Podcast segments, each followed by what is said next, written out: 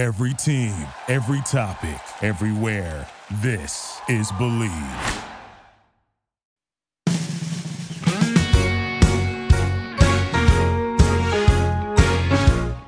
My hope is every episode we bring up Mary-Kate and Ashley Olsen. Hi, welcome to Crush the Podcast, brought to you by the Believe Podcast Network. I'm Kirsten Lyons. And I'm Aaron Raderstorf. Yay! Kirsten, you turned 40. I did. You turned 40 this past week. Tell me everything. What's it like? I've been 40 for a few days now, and I have so much wisdom to share with the world. No, it's good. I mean, obviously everybody says it doesn't really feel any different. I think the weird thing is I'm not in my 30s anymore. I had really settled in. I really liked being in my 30s. And so I think that's weird that I'm like, oh, I'm not okay. What was better, your 30th birthday or your 40th birthday? My 40th birthday. It was so good. My husband, Bradley, just kind of surprised me in so many ways. I've thought a lot about this, but so I really wanted to sell my Christmas script before my 40th birthday. Spoiler alert, it didn't happen. Mostly because everything's backed up with buying and stuff like that because of COVID and production and making them and everything. And I really wanted to sell it. That was something I really wanted, and it didn't happen. It didn't, nowhere near close. And, but for my birthday, Bradley did a table read. The script they put together was, "Can I just say something?" The Kirsten Lyons story.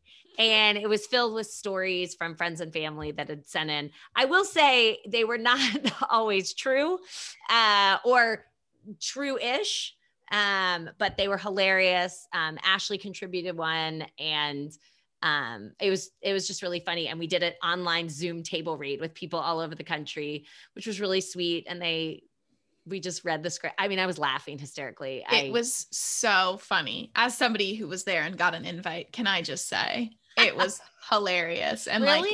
Oh my gosh, I had the best time. You know, I didn't sell a script, but I feel like I got something even richer. I don't know if that makes sense. Yeah. I mean, don't get me wrong. I still want to sell a script, but I think thank you for sharing that truthfully, because I think it's so real life to be like, yeah, I still had a great time. I'm loving where I'm at, but this thing I thought would happen didn't happen. And so, yeah. And I mean, a lot of that is this podcast, letting life surprise you and acknowledging when things aren't exactly the way you want them to be. But I have to say, this weekend was just filled with so many different surprises. Bradley outdid himself, and just so much love, it was delightful. And just as delightful is our chat today with Dominique, our guest. One thing she says that I really love, and I actually want to find, I might not say this exactly right.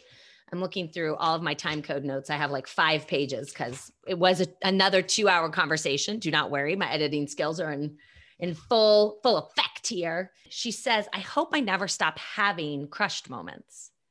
And I kind of I love that. Yeah. Right. I also never thought about moments, plural.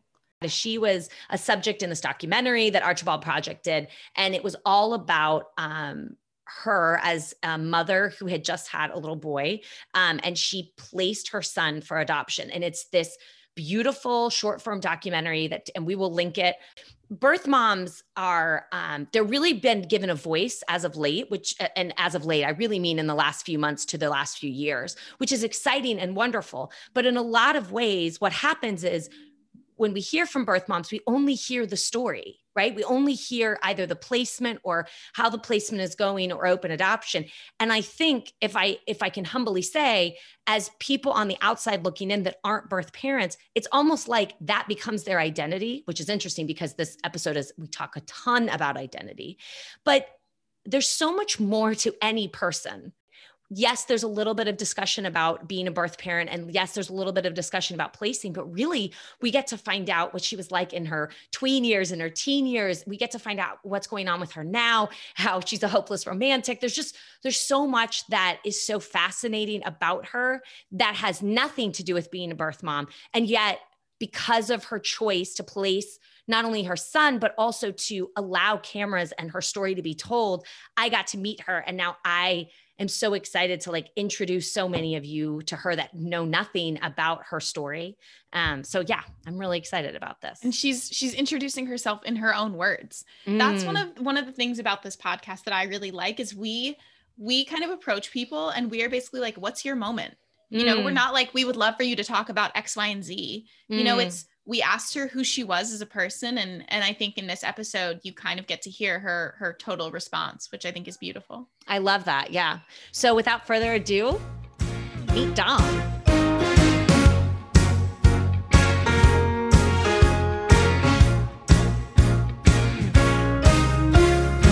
We are so excited to have a guest today. Well, I am. I can't speak for Aaron. I don't know. A guest. It sounds like just random. Anybody. The guest we have. Her name is Dominique White. She is an adoption educator and speaker and the subject of the Archibald Project's Texas Adoption, the 48 Hours Until Legal Adoption Signing. That is a mouthful of a title, okay, which has been viewed 1.9 million times. But I'm going to say it has been viewed way more than that because people share it constantly on Facebook. But the other thing is a ton of agencies use it as education when people are first starting to think about adoption or even sometimes foster care. And so I don't agree with that. Like the time I saw it, it was like the fifth time I'd seen it because I'd watched it so much, but we were at an agency and they showed it to like 20 people in the room. So I'm going to say it's been viewed at least 2.5 million times. That's going to be my math on that. Dominique is a single mom raising her 7-year-old as well as a birth mom to a 4-year-old son too. We'll get into all of that. She's a lover of the, I'm going to pronounce this wrong, the enneagram, it's the one with the numbers, horses and being outside. Welcome, Dominique. Hey friends. I'm so excited to be here. We're so excited to have you. Conversation. We lost Aaron. I don't know what just happened. Lost Aaron. Aaron, what happened? Aaron's computer shut off while it was plugged in. The screen just went black. Like I didn't even get a low battery warning or anything. And I see now it says 2%, but I didn't even look at it, but it's been plugged in this whole time. While you were gone, I asked Dominique, because we were talking about Texas. And I said, listen, okay, you basically, grew up your entire life in Texas. Do you listen to country music? She said, yes. You said, people find that surprising. I said, why? Because if you could see what she's wearing right now, I feel like it's very Carrie Underwood. It's got some big hoops, some great big curls, great oversized V-neck sweater. I could see it. She's not like on a country road in a rocking chair or something. Also, why you have a rocking chair on a country road? I don't know. But I did say, okay, so like, what do you listen to? She goes, I really like this. Plugging right here. Shout out to Muscadine Bloodline. Go listen to Porch Swing Angel. Yes. They have another song that's really popular. Hold on. Wait, you know that? Yes. I'm stepping out. I'm leaving the conversation. Both of you are 26. You both listen to Muscadine Bloodline, which I don't even know what that is. And you know why that's their name. What is a Muscadine? They are an amazing duo. I do know a song by them, but I can't think of what it is. All right. Well, while we're trying to figure out Muscadine Bloodline, did you want to live in a mansion, an apartment, a shack, or a house? I would say I wanted to live in a mansion. Who were you going to marry when you were 12? Anybody I was dating at the time. I wanted to be honest. Wait, but when you played MASH when you were 12, were you like with real friends? No, I used real people. Okay, that is bold. I am a hopeless romantic of all hopeless romantics. So even right now, like post 6 months breakup, I cannot imagine my life with anyone else than who I just dated. And I only dated the guy for 2 months, including the period before we called each other boyfriend and girlfriend. I would like to welcome you to Crush the Podcast. This is pretty on brand. All right. So, but when you were 12. When I was 12, his name was Marcus Sierra. Are we allowed to use names? I mean, you can do it. Marcus, if you're listening and you're still single, give us a call. I like handled MASH and was like, God, please, like, let this like, this is going to be real. Like, I felt like I was playing, like, this is real. If it was celebrities, who would have been, this is interesting that we're the same age because everyone we've had on here has been more Kirsten's age and I didn't know who they were talking about celebrity-wise. Chad Michael Murray. That dude was in every movie. He was. But he was such a, I don't know, he just was so slimy to me. He didn't play a slimy guy until he was Tristan on Gilmore Girls. And that totally changed the way I looked at him forever. But he was, that was his, that's how he got his start. That's how he got his SAG card. My friend helped him get his SAG card. Oh. Are we still in contact with this friend? No. He just recently kind of returned to acting because he did a big thing on Riverdale, and his whole was Aaron loves Riverdale. I love Riverdale. Wait. I didn't. I just should leave. I just should leave. The two of you are falling in love. I need to leave. Did you see when Chad Michael Murray was on it? No. Oh my God. So you're finishing season 2 then? 2 or 3? I need to. Did you guys know that Crush the Podcast is also a Riverdale podcast, apparently, and a Chad Michael Murray podcast? Where were you going to live? Gossip Girl, I like dreamed my life would be. Like I was going to live in New York City and I was going to go there and not know anybody. And I was going to be the girl in the middle of the street, just looking at the big tall buildings. I wish you guys could see her right now. She's looking up with her arms out like, here it is. Here I am. I'm in New York. Like, halfway in a musical, halfway not, and like just would strut down in my sundress in New York City streets and just like, I don't know, be this awesome businesswoman who really didn't ever go to work, but like somehow paid the bills. And then what were you going to do? What was your job when you were 12 years old? So I wanted to be a nurse. My grandmother was a nurse, and then my mom was like in and out of like the medical field. And so I loved the idea that like one day I would grow up, I would like use my grandmother's scrub. And that dream got crushed. I got in a car accident when I was freshman in high school. And then I ended up absent-filling the second half of my freshman year and all of my classes. Wow. Got half credit, was no longer able to play sports, had to have like eye surgery, and just will have like long-term effects from that. That was my moment, because all of my whole life was, and value and identity was found in being this super sporty mixed girl, because I went to a predominantly white school. So I was like, I need this identity. Who am I if I can't play sports? Which makes me, it helps me relate to all of these white people. We don't have sports. What do we actually have in common? So my life completely changed after that.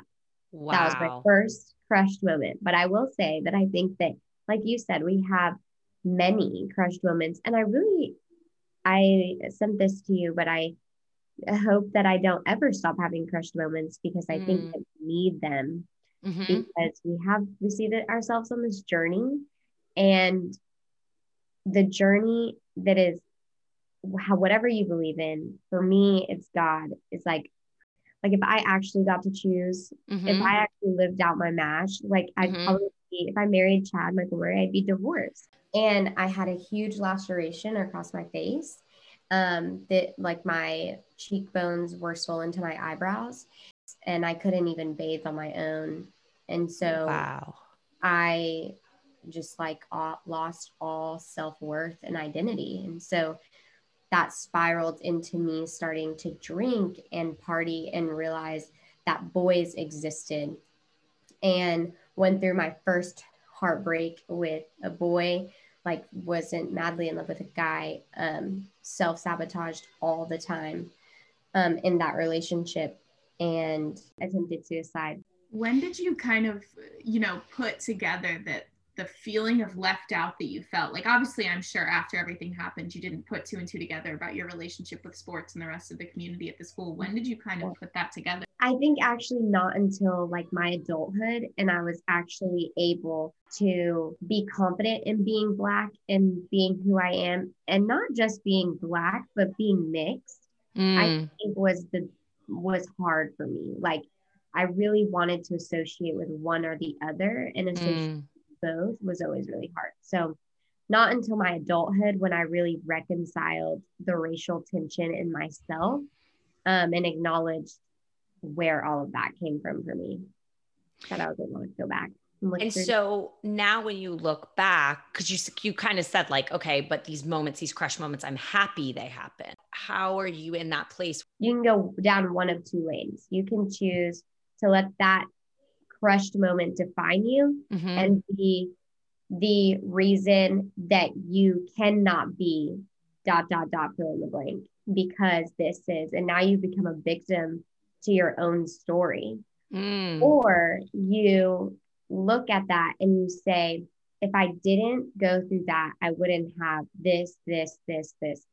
Like, I feel like because of that moment, I was saved from the journey. I was saved from myself because of that moment. Mm-mm. I was living an entire lie. My identity was so skewed and just really wanted to fit in so badly with all of these people. And I thought my life was supposed to go one way. I was supposed to play all of these sports and be a star athlete and make really good grades and get into college and then go to college and join a sorority. Like, that was my biggest thing. I'm going to join a sorority and I'm going to do all of these really great things. So I'm going to become a nurse and then I'm going to move to New York one day. And stare at the buildings. You know, it's going to be great. Stare at the buildings, you know? Mm-hmm. And now you're 17, 18 years old. Tell mm-hmm. us a little bit about like that, Dominique, like after this has happened, you attempted and it wasn't successful. Mm-hmm. Were you still just so low, or was there a moment where, okay, I'm here, you know? No, I was so low, I would say, until I experienced my second unplanned pregnancy. Okay. So I would say maybe when I was like 23. Okay. A couple of years after I experienced my second unplanned pregnancy, I think that I started to come out on the other side of everything that had happened to me. And I want to interject really quick because we kind of didn't talk about this. We very briefly talked about it in the thing. So you were involved in a documentary called, I'm going to butcher the name. We said at the beginning of the 48 hours, Texas signing adoption. It's a very long process. Yeah. So the laws in Texas are that you can place your child for adoption, but you cannot sign the paperwork to place them for adoption until 48 hours after you give birth. And then once you sign that, is that done? Can you change do you have like a grace period where you can change your mind and decide to parent? No, you cannot change your mind. Wow. You can always attempt to pursue, right, you know, getting your rights back to the child. And, but that's if you can prove coercion. Right. But there's no grace period. There's no grace period. Wow. Okay. I've written about this a little bit. And to be very honest, I never thought we'd do domestic private adoption because I thought that it was the quote unquote easy way. People paid money, you got your baby, you walked away. And I never for whatever reason. And I think it's because until your story was out there, I really feel the adoption community was not ever shining a light on birth moms. And I'm not saying that there haven't been stories about birth moms before, but there was like this, I can't explain it. It was like a crack in time at that moment. I just remember watching that video and like weeping, like bawling, and felt so much love for you.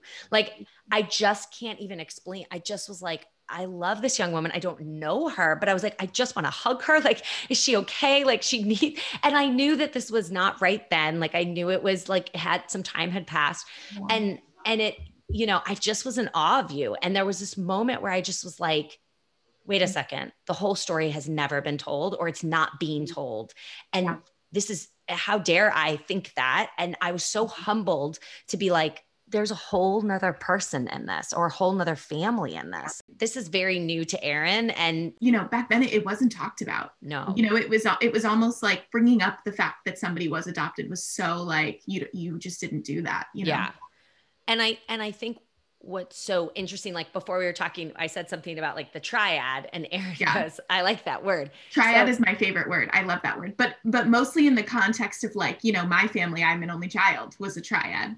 But I don't know how it relates to like the adoption. Yeah. So the triad in adoption, adoptee, who is the child in relationally in this diagram. And so this PowerPoint presentation we're putting together for you right now. So there's a triangle. The adoptee is at the top, point, which is the child, and then the adoptive parents, and then the bio family are on the bottom corners. And so there's all the triangular lines just show that there are relationships between the biological family to the adoptee and so on and so forth. Gotcha. Between the adopted family. It's just a semi-good representation of what it should be. Totally. So my, I think my, and all of saying that, because I feel like our guests, we will put the link up so people can see in our Instagram. But I think the reason I say all of that is, you know, here we are as a 15-year-old young woman going through this car accident. You placed your second son at, how old were you? 21. Okay. So that's 6 years of a lot of stuff happening. And I think what happens sometimes is people think these crushed moments, whether they're small or they're big, they think it's not a big deal. Or, you know, one thing we talk about is like, I'm the only one, right? And I think like we're not the only ones, and it is a big deal. Yeah. And I think for you to be told, you know, you were dramatic or all these kind of things, it's such a disservice and a dismissal. And I'm so sorry. I'll say I really struggle with wanting to be fully known. I feel completely misunderstood in all aspects of life. And there's this song that says, they would have met her, but they know her, but they would have never met her. And was that by Muscadine Bloodline or whatever their name is? I don't know what they... By a Christian band, I think. It's like I'm sad it's not by Muppet Bloodline. I'm sorry, I interrupted a really sweet moment. No, I just was like... that's so good. This Muscadine Bloodline. It's going to be our new inside joke. It's so great. But no, I think that I fall into this habit of seeking my identity in anything. And the main thing that I will find my identity and value in is being loved by a man. And so if I think I still try to find that my hopeless romantic part of me comes from the idea that I had this really hopeless story on this path that my life would be on. And so now I just put that into a relationship aspect because my life is nowhere close to where I thought it would be going. So I definitely still fall into that. And that's why my last relationship just ended, and it ended so quickly. I do think that there's something to be said with, we're all kind of trying to figure out our value and identity, and we're all just, I don't know. It's constantly being reshaped by, I think, these crushed moments. I think we pick up these things along the way in our lives, and some of those things we didn't have choice over, being in these positions or around certain people. And then some of the things we did, but we pick up these things along the way and we put them on ourselves, and they become as like protectors and barriers based off of those traumas. And so I think it's really, when we can start putting down those barriers, I think we can really like identify with our true self and who we were made or created to be. But a lot of, I think, personality is really just a shield to a lot of things. If that makes sense. That got deep. That got real deep. I'm really just processing. Like, I was like, what is she talking about? No, it's so good. I don't think she's, what is she talking about? She's like, this is real deep and real heavy. I didn't know we were going to get into this. I had a moment and I was like, is my personality just like an amalgamation of every TV show I've ever watched? Like, is this just like, you know what I mean? That's so funny. Have you ever like watched a show and then you start picking up mannerisms of the character? Oh yeah. And you Kardashians, I do it all the time. I can't talk to you, either of you, right now. Oh my god. But I'm like Mug Bloodline to Riverdale to the Kardashians. I don't even know what I'm doing in like, this podcast. Go take a shower right now, and then we're gonna eat a super healthy dinner. And what are you talking about? You know? Literally, that's me after I watch any Kardashian show, and I'm like, this is not who I am. I don't know if I've said this on the podcast, but you know, I had an incredible audition one time. I was like 20 23, I think, 22, 23. No, I was older than that because I don't know. I had an incredible audition one time for this USA show. I was right for it. I made the guy almost like tear up. Like, it was a great audition. And I came in like 2 days later, and one of my managers said, they loved you. They thought you were the best read, but you're not pretty enough to bring to producers. And Dom's face right now is like, what? Yeah, that's LA. Yeah, it's a good town. It's a great town. Definitely visit it because it's super fun there. Aaron, congratulations on living there. Anyway, thank you. That wasn't the first. That was the first time I heard that, but that wouldn't be the last. And there, that I would hear that more, but it wasn't just that I had casting directors say that, or you know, producers or whatever. It was also this idea that that had been imprint. Like, I felt like it had been tattooed on my forehead, and everywhere I went. I walked into a room and it was almost like I had to apologize for not being pretty enough. So I was like, okay, I know I'm not like the prettiest girl here, or I'm not pretty enough for your show, but I'm going to blow you out of the water with my talent, or I'm going to make you laugh, or I'm going to do this thing, and then you'll like me. Right. And it was like that walked in before I ever walked in. And that became my identity for me, but it was a effing lie. Like, it wasn't true. Yes, people can look at me and they can decide what they want, but it's not true. But what that person said, what that casting actor said, and how my manager told me at the time, like, that was the word of God. That was exactly what it was. And I just think about and that fed into so many things that happened through bullying and so many things through my childhood that just like fed and glommed onto other things. And it made perfect sense. It was like, yeah. And anyway, all that to say, I think that became my identity with other things. And you're using them as a shield out of self-protection because like, hey, if I walk into this room full of producers and I say it first, then it's like, let me try to make up for it. Like, I want to protect myself. Guys, I know I'm not pretty enough, but let me show you this. I know it. I'm in on it. And so like, even in this last relationship, I was crossing boundaries and I was emotionally manipulative. And he would say that I was capitalizing off of his mistakes, to put it simply. And Here we go. And I cheated on him. And those were all things that it was me self-sabotaging myself. Yes. Because I didn't believe in who I really was. And so my identity is somebody I've always been. I've just been stepping into this footing of realizing who that is. And in that moment, I was like, no, because my personality used to be this way. That must be who I am. And so I'm faking it. Like, my identity, I got confused. I was like, my identity is a fake version of me, and I have to show you who I'm really capable of being in order for this relationship to be honest and real, and completely just self-sabotage myself. But really it's just like, that's who I'm capable of being because of sin and because of past traumas and in other relationships, but that's not who I am. I'm not a cheater and I'm not a self-sabotager. I'm just capable of being those things. It's so interesting that you are not only able to like admit some of those shortfalls in that relationship, but also that you're like, you're so open to even seeing and like being able to look back and be like, I wonder why I did that. You know what I mean? Rather than just like, oh, that happened, you know? I always have to know the why.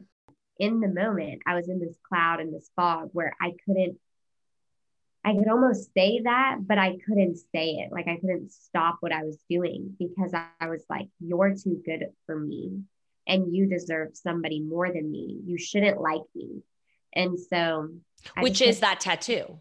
That's you walking into the room saying whatever, I'm not good enough or whatever. Yeah. And I think what's so fascinating about that is when, like, as the outside person, right? Like, I'm not in this relationship. I'm not in your head. I'm not in his head. And the outside person, I'm like, oh my gosh, you're such an incredible person. Like, what? Like, what? Like, you're resilient. You're beautiful. You're funny.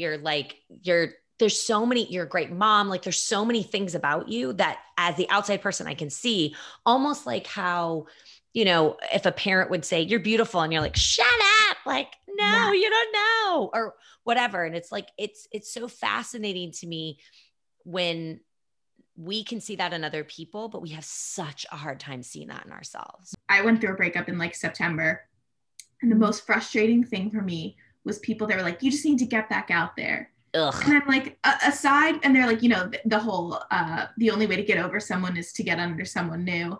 Not only is that just gross, but it's this idea of like, you're just covering up hurt. You haven't dealt with anything, mm-hmm. but you haven't actually like tried to overcome anything. You're just distracting yourself with another person, and sort of those butterflies you feel when you start dating someone new, you're filling in that gap of anxiety with that. And it makes me so angry that that's like the only advice people know how to give in that moment. And you're still broken. You haven't healed. So you're just bring all that stuff from the last relationship into this relationship. Put it on a new person. Yes.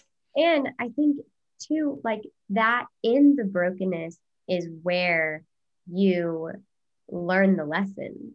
Mm. Like you need the brokenness and you need to feel the hard things. If you just move on, mm-hmm. if you just get past the hurt, then what have you learned? Like you totally. Have to stop. You have to self-reflect, and self-reflecting is hard because we all really suck. And so we don't really want to know those really ugly parts of ourselves. But like just this breakup, like sitting in the hardest moments, I just seriously would ask myself, like out loud, I would start crying and be like, I miss him. And I'm a hopeless romantic. So I'm like, I'm going to write him a letter, and I'm going to write him this letter, and I'm going to mail it to him. And he's going to show up on my doorstep on a rainy night. The best moments happen in rain.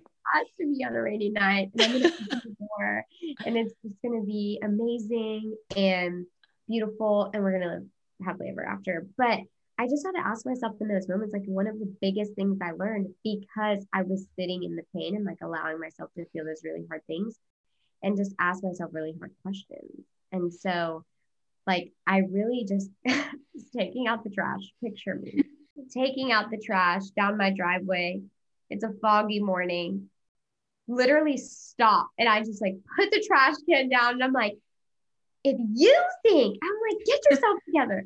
If you think this is the only Christian Black man on the planet that you could be attracted to, who is going to love you, then you are insane. And I just looked out over yonder and was like, wow, facts. In this moment, what am I missing about him? Or do I just miss the fact that I having a person, not gonna be married? Yeah, like I don't have a person now. I'm not on this path to engagement. And so I learned there's a difference between missing someone and being lonely. Mm. And loneliness is real quick to mask itself with missing someone.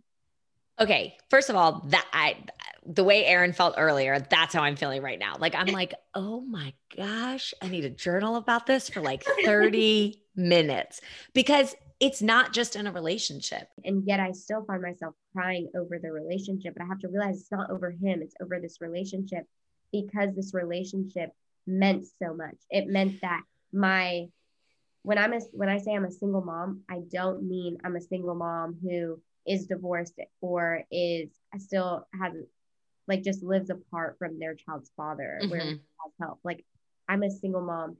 There's no father figure whatsoever in Easton's life. And he's surrounded by women, no consistent male, well-rounded figure in his life. And so this relationship meant the loss of Easton having a father. Mm. It was loss of me not being able to feel caught up or on track. The grief of just like we can experience grief from just like, I've had this life plan and it didn't go as planned because of these crushed moments. And so we can grieve what we desired. And that's hard to miss out on, to be sad about what we thought was going to happen. And I think, you know, to wrap this up, because I feel like we could talk for another 4 hours and we still have your questions. But I think what's so beautiful about this is you keep saying I'm 6 months post breakup, but you also keep having moments. Nice. And I think, you know, one of the biggest things I hope that people take out of this podcast is the hope that you are not alone. And you could be 6 months post a breakup, or 6 months post losing your job, or 6 months post living back with your family because COVID killed your finances or whatever it is that you're going through right now. You could be 6 months or you could be 2 years post it. You're still going to have moments where that grief hits you in a wave because it's a loss, right? It's a loss of what you're just saying. It's a loss of these desires that I thought were going to happen. And some of us, I'll just say me, is grieving things that I wanted and desired and dreamed of when I was 12 years old that I didn't get. And it took me years to figure out that I'm grieving these 12-year-old things. Mm-hmm. And it's such a like embarrassing, vulnerable place to be like, I just needed to get to that fame. So then this boy would think I was okay. So then I would think I was okay. Like that is like, I just want to throw up thinking about it. But there's also this element of like, that's just the way it is.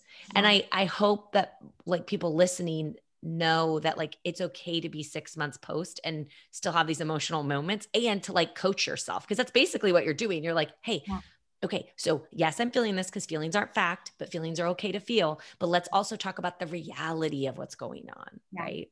Yeah, and it's two things that you just said is feelings are real, but not always reliable. And grief is not linear and it doesn't ask for permission. All right, so if you could tell your 12-year-old self anything, what would it be? It can be that it's okay to have a big forehead. Embrace really it, funny. Girl. Love it. Let it be your trademark. You know? Oh my gosh. It's like, okay, I literally used to wear like a whole. I was going to say, did you do the side bang? Totally. Like super emo-y and just like would literally, it was like came from like the left side of my temple and covered my whole entire brain. And I just like wanted it to just hide away behind all this hair. And it was really sad. I heard Sarah Bareilles in an interview talk about, it was with Dax Shepard, and he was saying something about your nose is so beautiful. And she said, thank you. She said, I had to learn to fall in love with my nose. She was like, it was an active choice. And I learned to fall in love with my nose. And I was like crying. This was just like 4 days ago. And I'm crying. Like, I need to fall in love with my nose. I need to fall in love with my nose. That's my new thing. I'm going to tell my nose I love it. And how you fall in love with the things that you think are ugly about you are you let them out. Like you let them be seen. Do not conceal them. Do not hide them. Like let them be seen. Wear it like proud and loud and just like let it all hang out. So that would be the funny thing, but also a really serious thing because it took me a long time to love that. Love my forehead and love my hair for what it was. And then the second thing is that be okay with being misunderstood, and it's okay to be as angry as you are. Sorry, say that again. It's okay to what? It's okay to be as angry as you are. Oh, I like that. Yeah. Those are the three things I would tell my 12-year-old self. Okay. What's the worst advice you've ever gotten? I don't know what it is, but you're already laughing. I'm just laughing at what Aaron said earlier, like to get over one guy, like get up under And so you just have to be careful who you share your hopes and dreams with. And you have to be careful because everybody's always going to have an opinion. And you have to realize who you're talking to, because who you're talking to, they can sound really wise and have nothing. No, they could have no resume to back up that wisdom. Ooh, I like that. They could have no resume to back up that wisdom. That's good. That's a little snap right there. Okay. So what's the best advice you've ever gotten? The advice that I ever gave myself was to stop allowing my thoughts to become feelings and my feelings to become emotional reactions. Would you write that down and then mail it to me? That'd be great. So when you were 12. Yes, your crush song. I'm so excited. You guys are the same age. So I feel like I'm going to be like, I don't even know what this is. Okay. Do you know the song? Should I sing it or should I just tell you the name? You could do what, girl, if you want to sing it, you need to sing it. You remember the song that's like, let the rain fall. Hilary Duff. I can picture my 12-year-old self right now. I remember this distinct moment. It was pouring rain outside and I'm in the backseat and the song is blaring in the car and my hand's like on the window and I'm just like, let the rain fall down. And I'm just like, I think I don't even know what I'm singing about. I don't even know. It's just Hilary, tapping into the deepest, darkest parts of my emotions. And I just, I felt that song to the core. It was her Metamorphosis album was incredible.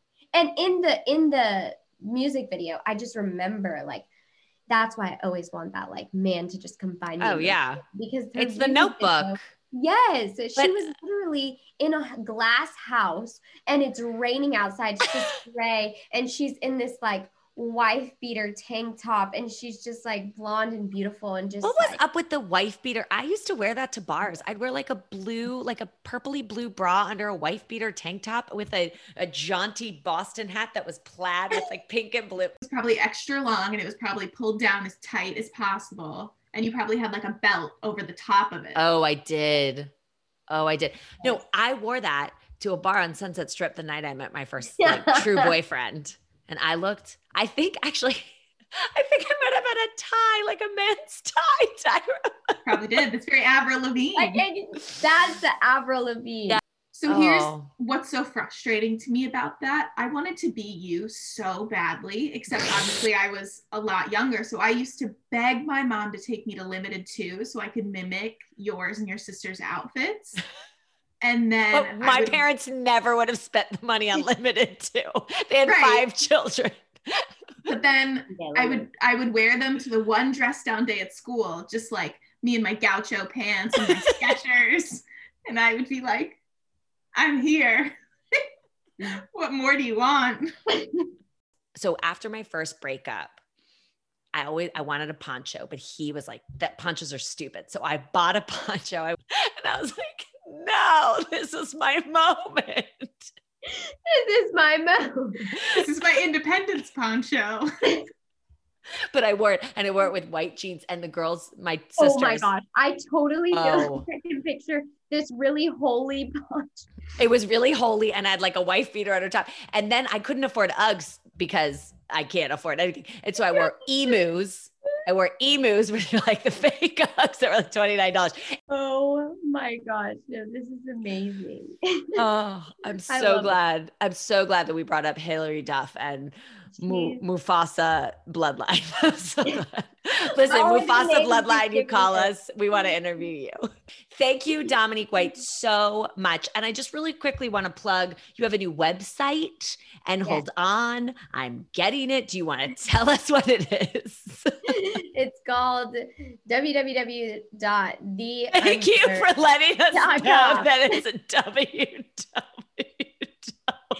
I said it's called the www. Guys, if you didn't know, there's a thing called the internet.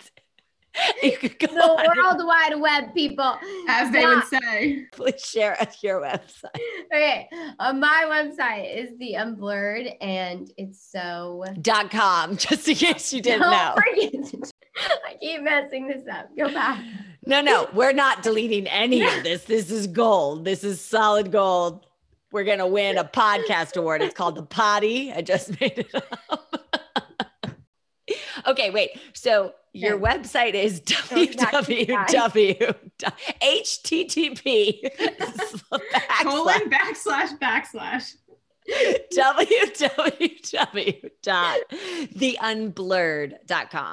And so that is your website. And what is happening on that website? Tell us a little bit about that website. It's a blog where you can you just go. It's a blog. No, I just felt like that was so cool.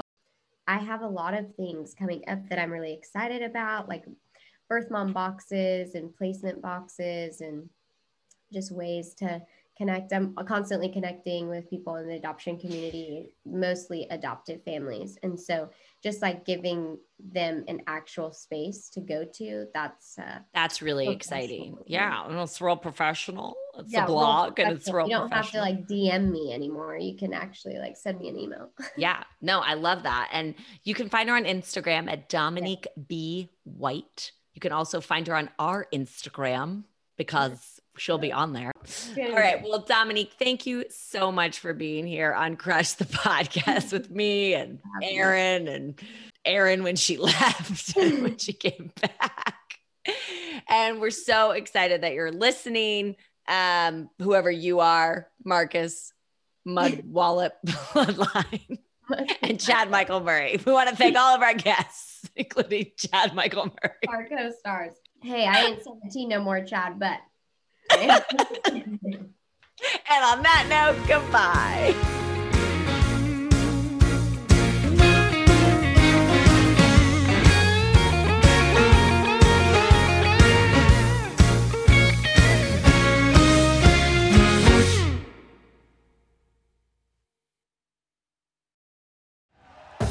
Thank you for listening to Believe. You can show support to your host by subscribing to the show and giving us a 5-star rating on your preferred platform. Check us out at Believe.com and search for BLEAV on YouTube. You know when you're listening to a true crime story that has an unbelievable plot twist that makes you stop in your tracks? That's what our podcast, People Are the Worst, brings you with each episode. I'm Rachel. And I'm Rebecca. We're identical twins who love true crime cases that make you say, "Didn't see that coming," and we hate the people responsible for them. Listen to People Are the Worst now on Apple, Spotify, or wherever you get your podcasts.